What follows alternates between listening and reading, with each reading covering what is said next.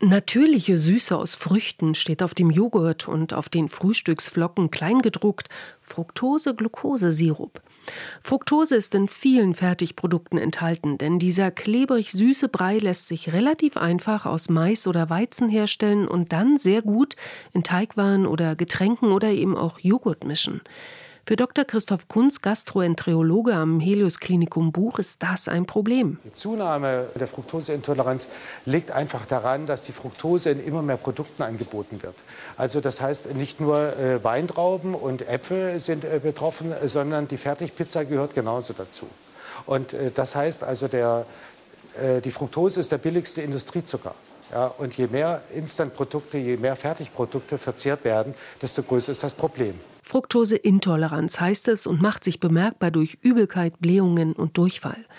Normalerweise wird Fructose über bestimmte Transporteiweiße in die Schleimhaut des Dünndarms und dann in die Blutbahn transportiert. Funktioniert dieser Prozess nicht richtig oder haben diese Transporteiweiße einfach schon zu viel Fructose zu verarbeiten, gelangt ein Teil der Fructose in den Dickdarm. Dort angekommen wird sie von Bakterien bearbeitet mit den erwähnten Nebenwirkungen.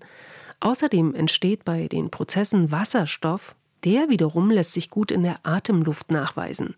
Die Tests dafür gibt es im Internet, aber der Gastroenterologe rät davon ab.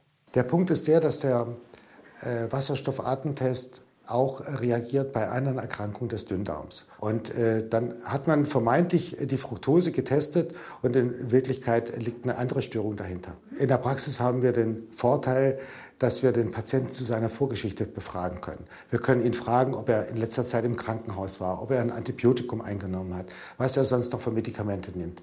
Das alles bietet äh, der Internettest natürlich nicht. Doch es muss nicht immer eine Fructoseintoleranz sein. Was ist es dann? Um es herauszubekommen, begeben sich Spezialisten auf eine intensive Suche und nutzen dafür die Laserendomikroskopie. Dabei werden bestimmte Stoffe auf die Darmschleimhaut gebracht, erklärt Dr. Martin Gerbert, Assistenzarzt in der Gastroenterologie am Helios Klinikum. Im Endeffekt wird dann dem Patienten sozusagen einmal dieses Nahrungsmittel appliziert, dann wird zwei Minuten gewartet und dann wird geschaut, ob eine Reaktion an der Darmschleimhaut stattfindet.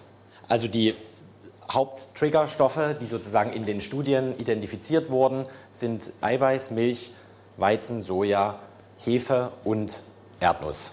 Der große Vorteil ist in dem Fall dann, dass man, wenn man alles andere ausgeschlossen hat und nicht weiterkommt, dann kann man sich überlegen, ob man mit dieser Methode Patienten identifizieren kann, die mit den anderen Methoden praktisch immer noch keinen wirklichen Fahrplan haben. Ist es also eine Fructoseintoleranz und wird diese rechtzeitig erkannt, kann eine Ernährungsumstellung innerhalb weniger Wochen erfolgreich sein.